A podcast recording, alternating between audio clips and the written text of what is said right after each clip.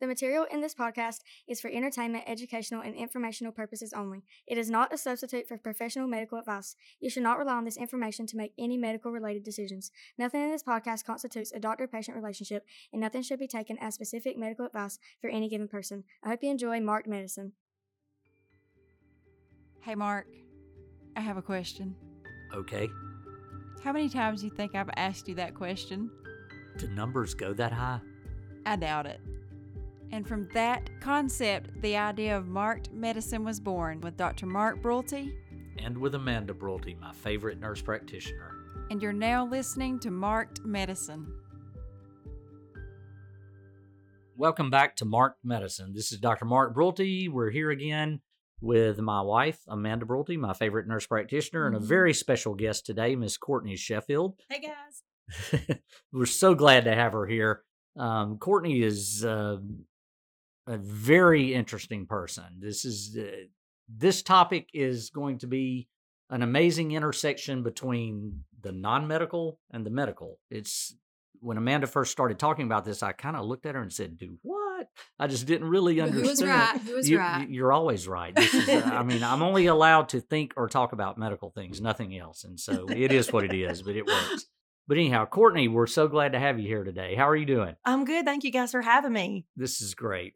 Courtney has been a nurse for well over a decade. She's got a vast array of experience in various fields of nursing, which we'll talk about in a minute. And it has segued her life into makeup. I don't know what else to call it. And I'm sitting there, Amanda's talking to me, and I'm going, makeup? Wait a minute, why am I talking about makeup? My mom asked the same thing. You into RN school and you're doing makeup?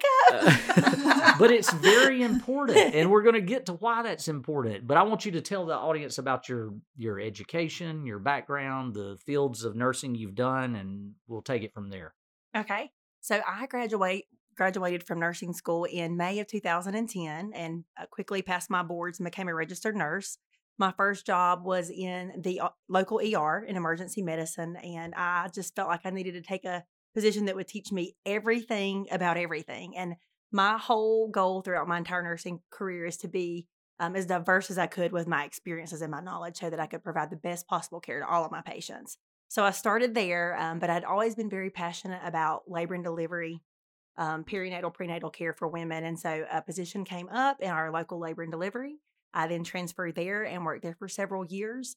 I also did a short stint in outpatient pediatric medicine at a local practice. And then our family relocated.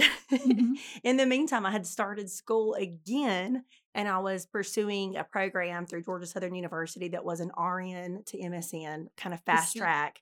The same program I did, actually. Yeah, to be a nurse practitioner. That was my goal the whole time. And between the move and then we had a very unexpected tragedy with a family member that we lost, I just was not able to continue that at all. And I found myself in Orlando, Florida, trying to find an RN job. I had just had to stop my nursing program, and I thought, what am I doing? And I was able to pick up a job pretty quickly in a newborn nursery that was just a PRN position, so I could find something full-time. And then I found one of my absolute favorite jobs ever. I did GYN oncology with UF Health Cancer Center under the chief of GYN oncology, Veronica Schimp. And I loved doing the surgical oncology as well as the chemo side of everything. Did that for a few years, and unexpectedly, we had to relocate back to our hometown here in Douglas, Georgia with you guys. And when I did that, there was no oncology here at the time. So I began working in our OR. I was a circulator who cross-trained in every area of surgery. Again, trying to be diverse, you know.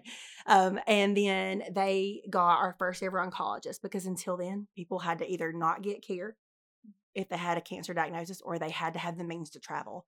And I was so excited that we were able to start a program here, that I got to be part of that and help create that program, and very hands-on with that, and was the first nurse navigator here. And I know that when I have talked in the past with you, you've said, what is a nurse navigator?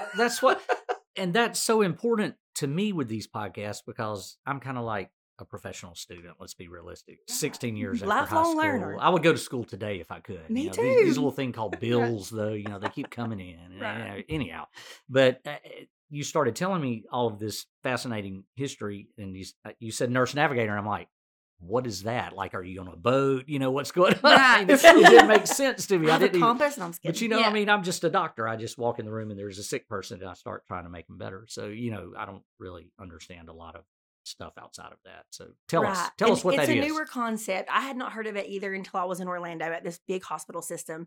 And a nurse navigator is typically used in some type of complex medical situation, whether it's an organ transplant, whether it's oncology, a complicated cardiac situation. A lot of bigger hospitals and even some smaller ones now are using nurses because we have a lot of great things happening in healthcare. However, it can at times be very fragmented. There's not often enough communication between different offices or practices that aren't part of the same system. And that's where it's really easy for patients to get behind in treatment, slip through the cracks. And of course, it's never intentional. But unless you have a medical background or a family member, you kind of feel lost and overwhelmed navigating all the appointments. And for me with oncology, it's, you know, you have somebody that has their oncologist, their overall care. They may also have somebody doing radiation. They may have somebody separate doing their chemo. They may have a surgeon. They have a whole different surgeon doing a port placement. So there's a lot of moving pieces.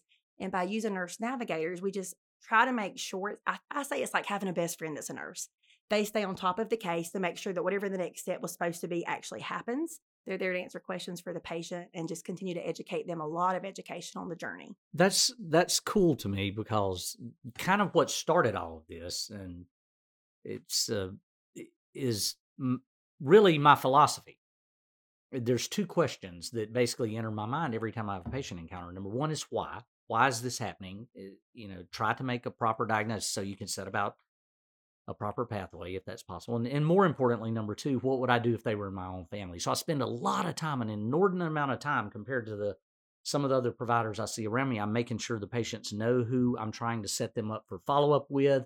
I'm giving them, I've got pre-printed cards with my cell phone number. I'm handing it out. I'm saying, just call me. If you can't get in to see Dr. XYZ, you know, call me. I can solve with a 20-second phone call what will drive you crazy for 2 weeks. But that's awesome because not every doctor gives their cell phone number out like that. When you got here and you were explaining to me what a nurse navigator was, and I was like, that's kind of what Mark does for patients. And he also, you know, so basically you're taking care of them as if they're in your own family. And that's exactly what Mark encompasses. He really does. And I've learned to take care of patients in the same way. But not to the detail that she's talking about. What she's doing is coordinating an extremely complex, she's like the general over the war. You know, she's managing multiple battles at once. I'm just trying to get them plugged into the system, and hopefully the system then takes over with what you're describing. And we do have case managers and things like that that sort of feel that role. But it lets every piece do their spot well, and then we connect the dots. Because if you spent all of your time keeping them plugged in, then you can't do the hands-on care a physician specifically needs. So even though you go the extra mile, which is great, you then can go to the next patient. And that's what we want is our physicians seeing patients and helping them. Right. So we just fill that gap to try to keep everything moving smoothly. And it is daunting to patients to overcome the complexity of the, quote, system, end quote, which is not really a system. It's really a bunch of individual parts, like you said. And it's kind of fascinating. And we'll get back to all the individual things, but you did gyn-onc, which is a very unique field of medicine. Yes. It's surgical and chemotherapeutic combined in one place. It was for us. It was both. Most offices either do like a surgical aspect with cancer care, or they do the chemo side. And I know a lot of these systems are adapting this in different areas, especially in the gyn-onc, where they want to make it one stop for the lady. So they had the same doctor doing their surgery as their chemo, and then they could just come to one center for everything to try to make something so difficult that they were going through a little bit more simple. And so it was easier for the patient, but it does put a lot more on the care team. Yeah, and I remember in med school and residency, gyn-onc was the one field where the guy doing your operation is also managing your chemotherapy. Mm-hmm. And that was just that was mind-blowing to me. At whatever point I discovered that, I just frankly don't remember. But I remember doing the medical oncology part, which is managed by subspecialty internists that are specialized in hematology and oncology. And then there were surgical oncologists or general surgeons or whatever the case may be, or orthopedic surgeons if they're dealing with sarcomas, you know, and but they were distinctly separate. One guy did the surgery, one guy did the chemo, one guy did the radiation, you know, and it's a very unique field. I fell in love with it very quickly. It's one of those things you either love it or you don't, because it was kind of the joke where we worked that we were the clinic that did twice as much work for the same amount of pay as everybody else. But most people who work that field are so passionate that it's about more than just the paycheck. It's really a privilege to be in situations like that and walk through it with patients. And then you did, after the nurse navigator role, you did wait, tell me again what you did. Preventive education, something with the school system, something else I've never heard of. So at that point, I don't think I've mentioned this yet, so hold on to your horses when I say this. I currently have 6 children, all girls, but at the time I had 4. And it was just getting increasingly difficult to work the shifts as a nurse, and to do some of even the day shift positions and be at all of their things. So I had just really prayed through it and felt led for there to be a change. And I took a position with our local school system. It was to be the prevention educator, and that was through a department called Family Connection. But what they do is they really do a lot with like coordinating Red Ribbon Week, doing education. And I specifically really focused on middle school age because they're young enough. You can still intercept them and help educate them, mm-hmm. but they're old enough to be able to actually process the information. Right. And I taught a course called Botvin Life Skills that I was certified in. And then I just did a lot of awareness. And the way I kind of really targeted what I did with the kids was, instead of doing the traditional education that I got was just say no. Of course we want them to just say no.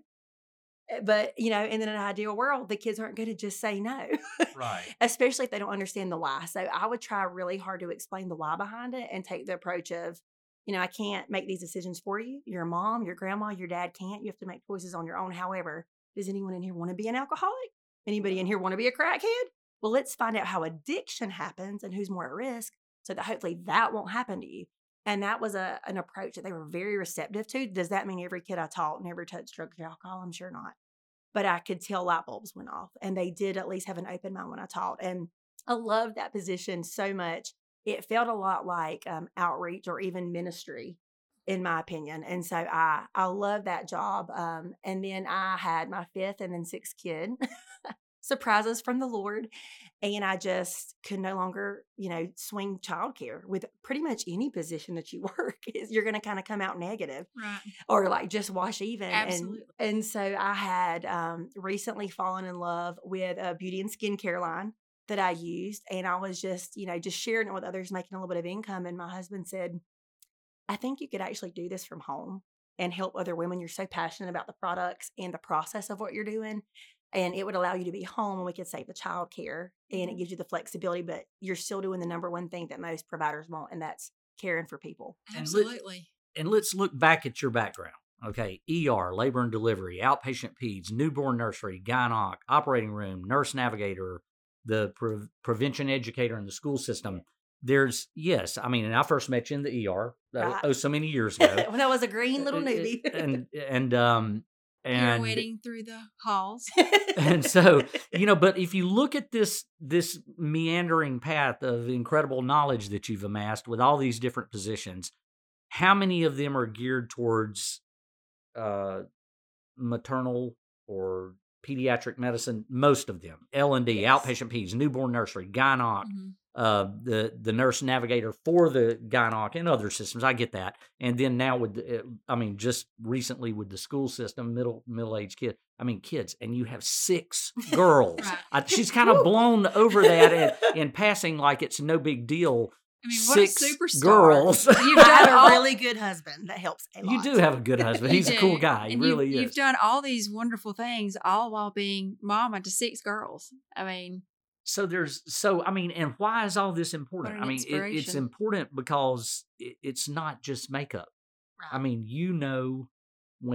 Women, kids, moms, what's involved with all that, intimate, mm-hmm. I saw pretty early on the fact that with patients, with any of the areas, that their mental health, their current mental health, as well as just their mindset and perspective greatly impacted their outcome, how well they tolerated treatment, surgeries, childbirth, cancer, things like that, played a huge role in it. And I just saw so many beautiful, incredible humans, especially a lot of women with the areas I worked in, that they didn't know how incredible they were. They didn't know their own beauty or strength or worth. Because we become more aware of mental health in the last few years. So we do a lot of screenings, of course. And I was thinking, man, how does she not see her worth or her beauty? And I would try to, if I had time, which there's not a lot in clinical care, to love on people, encourage and build them up. And I just saw a need to just pour into people in a different way And so that's kind of what I really leaned hard into. It's more than makeup, what I do. I really try to educate on some basic skincare things or conditions, as well as just helping women see that regardless of what they've been through, what their age is, what it is they're self-conscious about, they can still be absolutely beautiful and love themselves right where they're at. And I help them embrace that in a way that they feel good about. And now you have this obligation. It's what it is. You have 6 girls. You have to teach them that they are valuable. Yes. And how to wear makeup, which is part of why I was a girl who didn't wear a lot of makeup. I would, pay somebody to do my prom makeup, my wedding makeup. I just did it. And as a nurse, I think a lot of providers in general can understand. It was like scrubs, no makeup, maybe some chapstick in your pocket, hair in a messy bun. And that was my everyday go-to look. And in my 30s, I thought, I need to learn to wear makeup. Like an adult, I was getting on some committees in Orlando with a big hospital system. And I thought, I want to look grown up a little, like I know what I'm doing, or cover the big zit on my face or whatnot. And so I started learning about makeup. And then it pretty quickly dawned on me that I also would have these girls that would need me to help teach them, or I could save some money if I could do their own prom makeup, but maybe not their wedding. And I wanted to make sure that my girls knew that they were beautiful regardless of makeup. They did not need it to be beautiful. However, it's a fun thing to do, and we can kind of minimize the distractions that we're self-conscious about, which have more power over us than we realize, and let who we are shine through. And I wanted to make sure that they knew that, and that they had a mom who could also do that for herself. Because as women, our girls, our younger sisters, our friends, our daughters, they look to us. And if we can't truly love ourselves, and I don't mean be selfish and, think we're just fabulous, but love ourselves, then how do we expect them to grow up and do the same? So it's more than masking a problem. It's taking a problem away from that person's inner eye so that they can become what they're supposed to be. Right. I'm glad you explained all of that, because I have rosacea. Okay. It's not bad, but it does kind of drive you crazy, and you're worried about it, and other people seeing, a pimple here, there, yonder, and there's various forms of rosacea. And this is not a dermatology podcast, this episode, anyhow. We will get there one day, but without going into so many details, but I'm sure with your interactions with your makeup business, it's online, you have these clients of yours contacting you, and you set out plans for what you're going to do with their makeup and everything. You have people with various conditions, be it rosacea or acne or previous trauma with scars or burns or whatnot. And I'm certain that your history as a nurse is greatly helpful to these people and your understanding of both worlds, the makeup world and the medical world. And tell us about some of the people you've helped and some of the things you've seen and the impact that you've made on people's lives. Well, I get a variety. So I have everything from girls that are getting their first makeup, so just young girls. And of course, a lot of them either have perfect skin or they have acne. You usually see one of the two. And then I have, so this is just a few of the general things I've experienced. Women that have melasma from hormone changes from, having babies. Women that have just changes in their skin in general when they go through menopause. And as we age, skin just it gets more dull. It loses elasticity. Things sag. There are new little fun things like jowls that women get. And we're just trying to do different things that are going to help them not be so self-conscious about those issues they've experienced and focus on like their beautiful eyes or their lips. I've had women that have been in car wrecks with scarring, girls with a lot of cystic acne throughout adolescence and adulthood now have a lot of scar. And we're just trying to do things that, of course, I can't take those issues away, but we can minimize some of those things and then play at the things that they do love. One of my favorite things that I can think of was, yes, most of my business is online, but I do a couple of local in-person sessions. And I had a lady that I knew that was in her 40s, a single mom, mom raising some teenagers. And she needed some new makeup and she just said, I really just need to pick me up, but will you come and just put it on me first and let's go through it in person. And I did. And it was one of the first magic moments I had since I started working with this company. As soon as I finished her face and she looked in the mirror, she started smiling, and I'm talking about not just a little polite, like the girl was goofy grinning and could not quit. She felt so good. I could tell it before she said a word. And she was like, oh my gosh. And she started screaming for her daughter, so-and-so, so-and-so, come look at this. And mm-hmm. Even when I left her house 20 minutes later, she could not stop smiling. And I thought, that is a hardworking single mom who clearly she may or may not have even realized how badly she needed that. Mm-hmm. She was just as beautiful once I finished her makeup as she was before I started. However, there's a big difference in looking beautiful and feeling beautiful. Every woman is beautiful. We're all different, mm-hmm. but we're beautiful. Yeah. But we don't always feel beautiful. And the difference that made in her made a huge difference in me. And I said, I want to do this. So, for the rest of my life, if I can, I love this. And I was the teenager with horrible acne, and I know the psychological impact that had on me. I mean, it was huge. I mean, it was terrible, honestly. And I'm just sitting here listening to you talk, and I'm like, where were you at when I was going through this? I was probably going through it too because we're about the same age. But that's so cool because basically, as Amanda started talking to me about this episode, I was thinking this.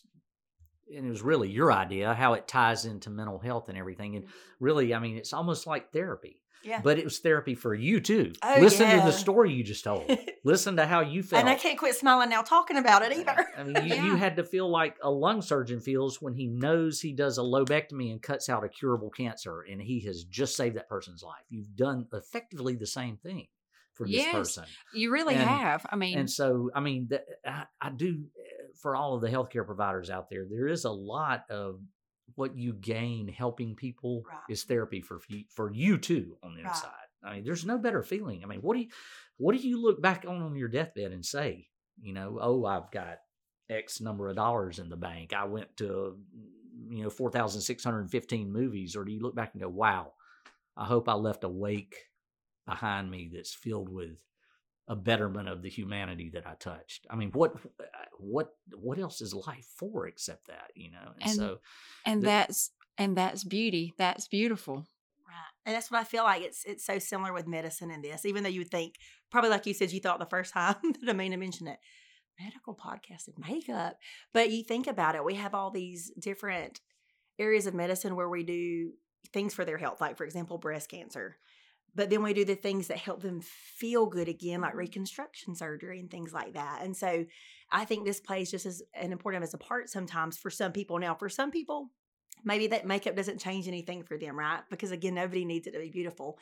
But I know for me personally, I had been wanting to get this specific makeup for 2 years, but I could not get myself to spend the money on it as a mom with several little kids.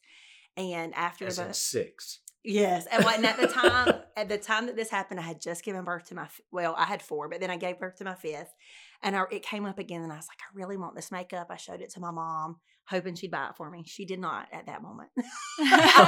You never outgrow needing that. Mom. She did, however, later surprise me with it. And she did order it for me. Good job. Had me come over to her house, and I was really struggling. My fifth baby was a very difficult baby, and I say that with the medical background that I have, mm-hmm. taking care of lots of babies and new moms. She screamed bloody murder the way that they scream when they're born, but that didn't stop for 3 months, mm-hmm. and she, no exaggeration, she rarely slept. And I was like, how can she function? I was like, maybe she broke her collarbone, her clavicle during delivery. I kept trying to figure out, and nothing was wrong. And the pediatrician just said, she's just mad. And one day, could be tomorrow, and it could be in a few months, she'll just hopefully just it'll be over. And I was like, oh no. But that, being a new mom, hormones everywhere, maybe you're in a totally different body, really different after a fifth one, y'all. I really started struggling because I heard screaming all the time and I never had sleep. So it wasn't the textbook postpartum depression, but I didn't know really much about postpartum anxiety. Mm-hmm. That's really how it started for me. And it then kind of developed into depression. I got to where I couldn't even look at the mirror when I walked by to use the restroom. I definitely didn't put makeup on because I didn't want to look at myself long enough to do it. And it's sad how many women tell me the same thing when I get to know their stories. But my mom got me the makeup. We were going to a wedding that night, and I thought, do I dare put on this crazy stuff? I've never done things like contour, and it worked like, am I going to do this right before the wedding that we're about to go to? That my husband, he's a pastor. He was officiating that night, and I put it on. And my mom, she later told me, she stood there, and she said, I literally saw this light wash over you and this joy come back that I didn't even realize how far gone it had been.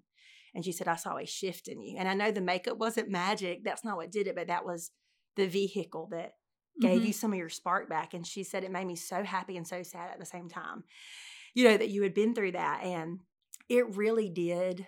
It changed my self-esteem in a different way. I dreaded putting on makeup. It wasn't a fun thing. I didn't want to look at myself, and it made it fun again. And I think even as adults, we have to keep things fun, no matter what we're talking about, right? And because I became more confident, I had more joy in my life. It affected every area of my life. And mental health is so important. It's not just about you. It's about everybody around you. Because if you don't feel good, or if you're in a dark place, it affects the way that you can take care of and love the people around you.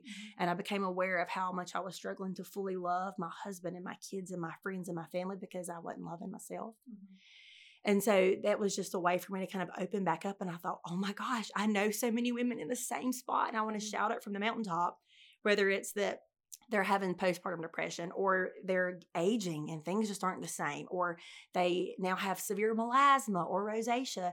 There are little tricks we can do to help them feel like I wanted people to see me come and not, oh, the girl who just had all the babies and look at her body. And I know people with rosacea, they don't want you to see the rosacea coming, and they feel like that's all you can see. They want you to see them, the person. And so that's what I help people get that confidence back and feel like they're presenting the best version of themselves and not being so focused on whatever they consider to be a flaw. That was amazing. It really was. That was a very touching story, honestly. But not to mention, you hadn't even touched on how safe the makeup is. It is a really clean makeup line, which when I started doing research, I had started getting a little crunchy. That's what I call when you get aware of like ingredients and, you know, using things that go into your body in a clean way. I'm a little bit of a hippie, but not completely. But I was looking at the ingredient list and stuff, and it's paraben-free, alcohol-free, and it would be vegan except there's beeswax. But we need some type of product like that for it to be a makeup. So other than that, it would be a vegan product. But I have a lot of one of my favorite customers who has now joined my team and works with me in the company. She got diagnosed with a thyroid condition, and she had to be very careful about things that could affect her hormones and things. And she said, your makeup seems like it checks all the boxes for me. I want to try it. But the problem is with these clean products, they never look as good. And she tried it, and she was like, I know I'm not impacting my health negatively. I'm not affecting my hormones. I'm putting clean things on my body, and I feel beautiful. I've not had all that in one. Right. And she was like, I want to tell everybody I know dealing with, you know, immunological disorders. Right. Yes, the same thing. And so she's now like spreading it amongst her community of people with similar disorders. So a quick question. You brought up the beeswax. So if people have an allergy to bees, is the product still safe for them typically? So one of those things that's hard to say. It is. It's one of those things where I would ask, first of all, how severe their allergy is. And I've just learned, too, as a nurse, like some things you think would be fine are, and some things you think aren't. But right. I always err on the side of caution. If they're like, it's anaphylaxis, then I would be like, well, I mean, you may want to at least try it in the parking lot of the ER. Right, right. Or Mark may can give you some other tips on some things to have in your bag. Yeah, get some Benadryl on hand. But I do know that a lot of people that have just different allergies, a lot of people say, I'm really sensitive to my skin. I have not actually had anybody, but are you allergic to bees? I am. That's what I am. And for the record, I've not had any problems with your product. Yes. But I do have people, it is common that they say, I have really sensitive skin. I can't hardly use anything. I don't think this will work. And I always tell them, well, the good thing is my specific company has a 30-day money-back guarantee. So if it doesn't work, you can send it back and get your money back. No harm, no foul. But I've helped hundreds and hundreds and hundreds of women in my little over 2 years as an artist with this company. I've only ever had one that had to send it back. And it was just, she already had extremely red skin and very oily. And I have a lot of oily customers who love this makeup and wear it well. But I mean, this girl was probably the oiliest I've ever seen, the most sensitive skin I'd ever seen. And I worked with her because as an artist, I work with my customers ongoing to provide ongoing education and coaching once they buy the product as well. And that's just complimentary for all of my customers. We worked really hard to get it to work for her. And she's the only one that we couldn't get to work for out of hundreds and hundreds and hundreds and hundreds. To circle back to your story. I hate to use the word testimonial because it wasn't pre-planned or anything. It's just your story. It's your story. Life. It's a fascinating story. Yeah, I mean, I was spellbound. I mean, it was captivating. But anyhow, the intersection between dermatology, mental health, makeup. Yet again, evidence of Amanda's genius to have you here. And I mean, I'm just kind of seeing what she was trying to achieve with this and with you, and so well achieved. I mean, it's amazing, but what a story. I mean, that's incredible. I mean, it really is. I mean, it was a big impact for me because, I mean, I just, you know, to give y'all the backstory on it too, I was actually on medication for depression. I had to, I have a lot of coping skills, but they were not sufficient. And so I did what I needed to do and took care of my health, including my mental health. And I did take some medication for a while, but one of the things that was able to help me. But when I started to love myself, I was able to cope with my anxiety and depression a lot better. It wasn't instant. It took a year or so. But I want to give credit to that shift in my life that the makeup was part of. But it was bigger than that. It was an internal shift, right? I was able to come off of my medication. Now, that's not to say that, oh, if you're depressed, right, get makeup and you can stop your pills. No. Right. But it was a piece of that for me just because I got to where I felt beautiful without makeup on. That had not happened in a decade for me. Well, but it does touch on some other things that we have talked about before on the show, and that is that, you know, sometimes people do have to go on medicine, and that's okay. Right. But that doesn't mean that that's a lifelong sentence. Is that the right word, Mark? How would you phrase that? Yeah, it just it's like Jason said. I want Jason here. I want her and Jason to speak on air together. Right. I mean, what a great intersection that would be. I mean, imagine. And it's a wonderful tale. Well, I'm a big believer. The intertwining of it all. There's times amazing. People do need mental health medication lifelong, and that you have to cross that bridge, too. Right? Absolutely. But there's a lot of us who it's situational, and it's something that if we are not able to safely get through circumstances that we can't control, because sometimes we can remove stressors. But sometimes, like, I couldn't change my postpartum body. I couldn't remove my screaming baby, right? Mm-hmm. Like, right. It just was something I was in. And therefore, the best way to take care of myself and everybody was to hopefully, I went into it hoping it was short term, but I knew if it was best for my health, I would have stayed on long term. Right. Absolutely. And that's okay if you have to. But to give some people a barrier for seeking the help that they need, you know, they think to themselves, oh, I don't want to do that because I don't want to be on medicine for the rest of my life. And I think you help bring hope to people that, hey, if you need it, so there are times in life when you need it, that doesn't mean you're always going to be on it. And that may help give you the opportunity to find beauty in other aspects of life and kind of embody your other coping mechanisms and embrace those, and then, you know, allow for you to eventually come off the medicine and live life with your new coping skills and your new habits. Yes. What's amazing is the way, with her story, she circles back to the philosophy that I'm all about, absolutely, which is what would I do if this person were in my own family? Mm-hmm. And in your case, the family member is you and the ones so close to you. And it's hard. I think we do better for the people around us than we do for ourselves. Mm-hmm. So we're quick to tell somebody we care about, hey, maybe you need to see a counselor, or maybe talk to your physician about medication. But it's so much harder for us to do that. I know, at least for me, and mm-hmm. with a lot of the women I talk to, they're quick to care for others and to give them grace, but we don't do it for ourselves a lot. And really, that's what I'm trying to achieve here is people like you telling their stories, telling their knowledge, imparting their knowledge on others, giving people things to look at, study about, learn about, read about, listen to, and hopefully come around to that philosophical bent themselves. And no matter what sphere they exist, as a patient, as a provider, as just an interested listener, I don't know. Everybody has an important pathway. You know, everybody. And leave that wake that you create through the world as a wake of goodness. You're clearly doing. Well, thank you. It's just like when I did medicine, it's an honor and a privilege to sit with somebody in their most vulnerable moments, whether it's they have a diagnosis they're afraid of, or they're waiting on a diagnosis, or they're having to walk through treatment that's hard. It's the same thing when somebody opens up to you and says, I've never really said this out loud, but I have never felt beautiful. It breaks your heart, but it also lets you know that there's an open door for you to help make a shift for that person. It's all true. Absolutely. Well, I have a quick question.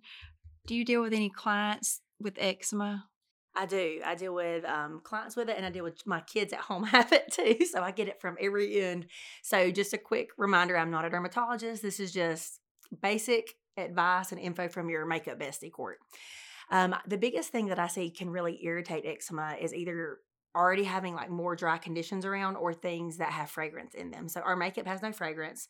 My clients that use the makeup that have eczema have had no issues as far as that. But I just remind them to be mindful if they're using things like makeup brushes. So this is a great tip for anybody. If you use makeup brushes, you just maybe want to be aware of what those bristles are made from or come from.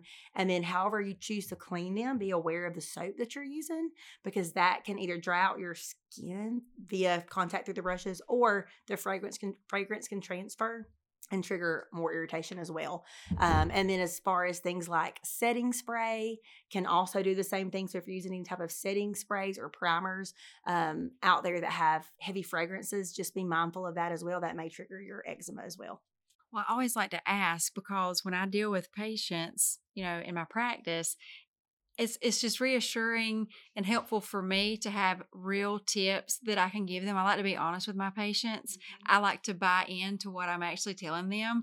And so the whole point of this is for the listeners, nurse practitioners, when you're taking care of your patients, find you a Courtney, you know, send your guys and your ladies and your young girls, find you a Courtney, because I know it's not always about makeup, you know, but a lot of them deal with mental health is a huge thing. And like we've already been through, you know, just helping somebody accentuate that can be life-changing. Right. And then if you're dealing with a patient that's experiencing, you know, complications with their skin, whether it's in dermatology or just general practice, even if you go through, we're trained, you know, ask them about their shampoos, their lotions, their whatever products they're using.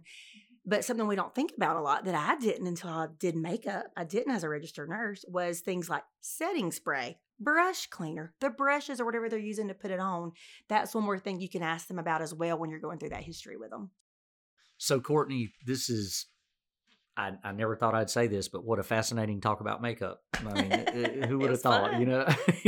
But it's what is the company? What's the name of the company? So the company that I am affiliated with now is called Saint Beauty, S-E-I-N-T, and it's just the French spelling of the word saint. But I have been affiliated with them for 2.5 years now, and I was just a girl who had no clue how to do makeup and who wanted to learn. And then I've invited people on social media or around me in life to just follow along on that journey, and I've been sharing everyday makeup tips and tricks with women. That's my heart. More so than just the makeover side. It's just I want to help everyday women feel confident and comfortable putting on makeup, but let it be simple and quick and minimal. And so I have actually some several social media accounts that you can follow along with, and I give a plethora of advice on different specific issues, whether it's melasma, fine lines and wrinkles, redness, acne, and I talk about specific ways to help with those issues as far as your makeup and your skincare. So looking back at your nursing work history that we talked about earlier, where I outlined it all, and it was all predominantly female, child-oriented, you're still helping women. Yes, I am. And I feel like it's more than a job. I feel like it's a calling. And I look at it as also a ministry, because it's more, I say this a lot, but I truly mean it. It's more than makeup. And you know what's incredible to me, you know, Amanda, because you've suffered through so many Mark stories, patient stories, and lectures of pathophysiology and why I did or didn't do something that I maybe other providers thought I should or should not have, and it worked out, and rah, go Mark, you know. But you know how much I love the pathophysiology and the diagnosis and the figuring out what the problem is or the process or the disease and the pathophysiology and how to treat it and beating the disease and helping the person. And I love that. I love it. I'm very, very lucky to do what I do. Okay. I absolutely love it. But, you know, I have become very interested in the human stories behind the doctors, the nurses, the nurse practitioners, the EKG techs, whomever, the providers, okay, that are caring for the patient. I mean, look at everything behind you. I mean, it's fascinating enough to have 6 daughters. I mean, yes. And then the stories of the depression and the winding work history and all the wealth of experience that you have as a nurse doing these variety of roles. and everything. I mean, who would ever think when you were their nurse navigator or their gynoc nurse or whatever you're doing at the time that you walk up to Miss Jones's bedside and you're doing whatever it is you're doing to help her and her in her illness, and that whole story's behind the nurse walking up to help her. I mean, and the converse of that, in the bed, the patient has also a story totally different than yours, just as voluminous, just as varied, just as interactive with the human species. I mean, everybody's got a story. Yeah, it's amazing, isn't it? I mean, it really is. It's incredible. I think that's another fascinating thing about doing this, not just what I'm learning, but what I'm learning about you or whomever is sitting in that chair. It's I don't deserve the things I've been given, but I'm very thankful for them. Yeah, same. Well, my goodness, how lucky we've been to have you here today, Courtney, because I think we have learned so much by having you here, and it's brought a lot of just touching moments for us where we feel like we have learned a lot more than we could ever teach somebody or ever share with other people. But please tell the listeners how they can actually find you. Would you like to share your actual social media accounts and tell them how they can find you? Sure. You can find me on Facebook. I am on there as Courtney Sheffield, but I also have a group called Beauty Seeker, and that's where I do all of my education about lots of tips and tricks about makeup, as well as just uplifting educational and informational and inspirational stuff. It's a fun little group. And then I also am on Instagram, and my handle is @TheCourtneySheffield. Thank you so much for being here today. Thank y'all for having me. What a great episode. Thank you. We had a great time. We laughed. We teared up. We kind of went through everything, didn't we? We did. We sure did. Good. Thank you. Well, Mark, Courtney was a fabulous guest, wasn't she? Yes. Excellent. She was. She just radiates joy everywhere she goes. Well, now it's time for my favorite segment of the show. It's our Phone a Friend segment, where I get to ask you questions that are sometimes submitted by our listeners. Sometimes they are submitted to me by family or friends or coworkers. And this, topic of questions that I'm going to ask you is one that I'm often asked by moms. Since I have a teenage child, I know lots of other moms that have teenage children, and this seems to be a hot topic amongst teenage mothers, or mothers of teenagers, I should have said. So this one is about acne. Two parts, Mark. So who can parents turn to if their teenagers have acne, and what are the basic treatments for acne? Well, that's a great question. First, as always, we've talked about this many times together. You should always turn to your primary care provider, whether that be a physician or a nurse practitioner. You have to have a quarterback of the team. They can start care. They can coordinate care later on if it gets referred to a specialist, and they are actually your gateway to specialty care for whatever problem you may have. Really, the importance of the relationship with the primary care provider cannot be overstated. Now, onto your specific question about acne, typically it's thought of that you start topically first. You'll use salicylates and or benzoyl peroxide, maybe azelaic acid if it's an older patient. There are always topical retinoids, Retin-A-type drugs. They're using some older drugs like Dapsone, which is World War II era anti-tubercular drug that they use for leprosy, which is a skin condition. And oddly, it's been found, due to its anti-inflammatory components, to be effective in some forms of acne. So just an interesting little tidbit there. After that, the therapy is generally ramped up to oral drugs such as antibiotics, typically minocycline or doxycycline. Now, there's a lot of contraindications to those drugs in some people. So oftentimes they will use macrolides, erythromycins and azithromycin. And interestingly, the tetracyclines and the macrolides are both very anti-inflammatory antibiotics. So it's probably their anti-inflammatory component that helps more than their actual antibiotic effect. So what you're seeing here as I speak is that there's a huge inflammatory component to acne. It's not just an infectious component to the disease. After that, there's other oral therapies for females. You can use combined oral contraceptive agents. There's several of those that are approved for acne. And ultimately, you will move on to oral retinoids. Now, By that point, certainly your primary care provider will have referred you to dermatology, the Retin-A type drugs that are taken orally. Accutane, is the trade name that's so famous. Those drugs are typically managed by the dermatology office because there's a lot involved with that. They're Category X drugs as relates to pregnancy. There's just a lot of stuff that goes into that. They've got to monitor you for headaches and liver problems, and it's not a just here take this medicine and run away kind of thing. It's something that's you will definitely build a relationship with the dermatologist as you use that drug. It's very, very effective in inflammatory and cystic acne.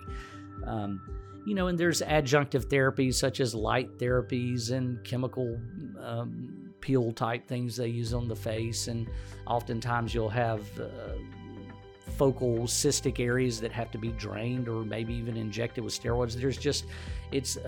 The skin is the largest organ in the body. There's a lot to this, and you will, with a serious case, you will probably outstretch the capability of your primary care office. But again, that's where you should always start, because they are the gateway to specialty care. They are going to be the ones that are quarterbacking the team.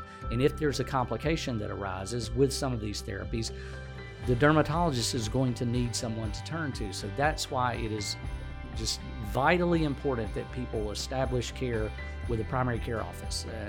And it's always the springboard from which other therapies can be undertaken by a specialist. And that's the basics. That's certainly more than, I've probably said more than I actually know about treating acne, but that's the outline. Well, and that, my friends, is why Mark is my fauna friend.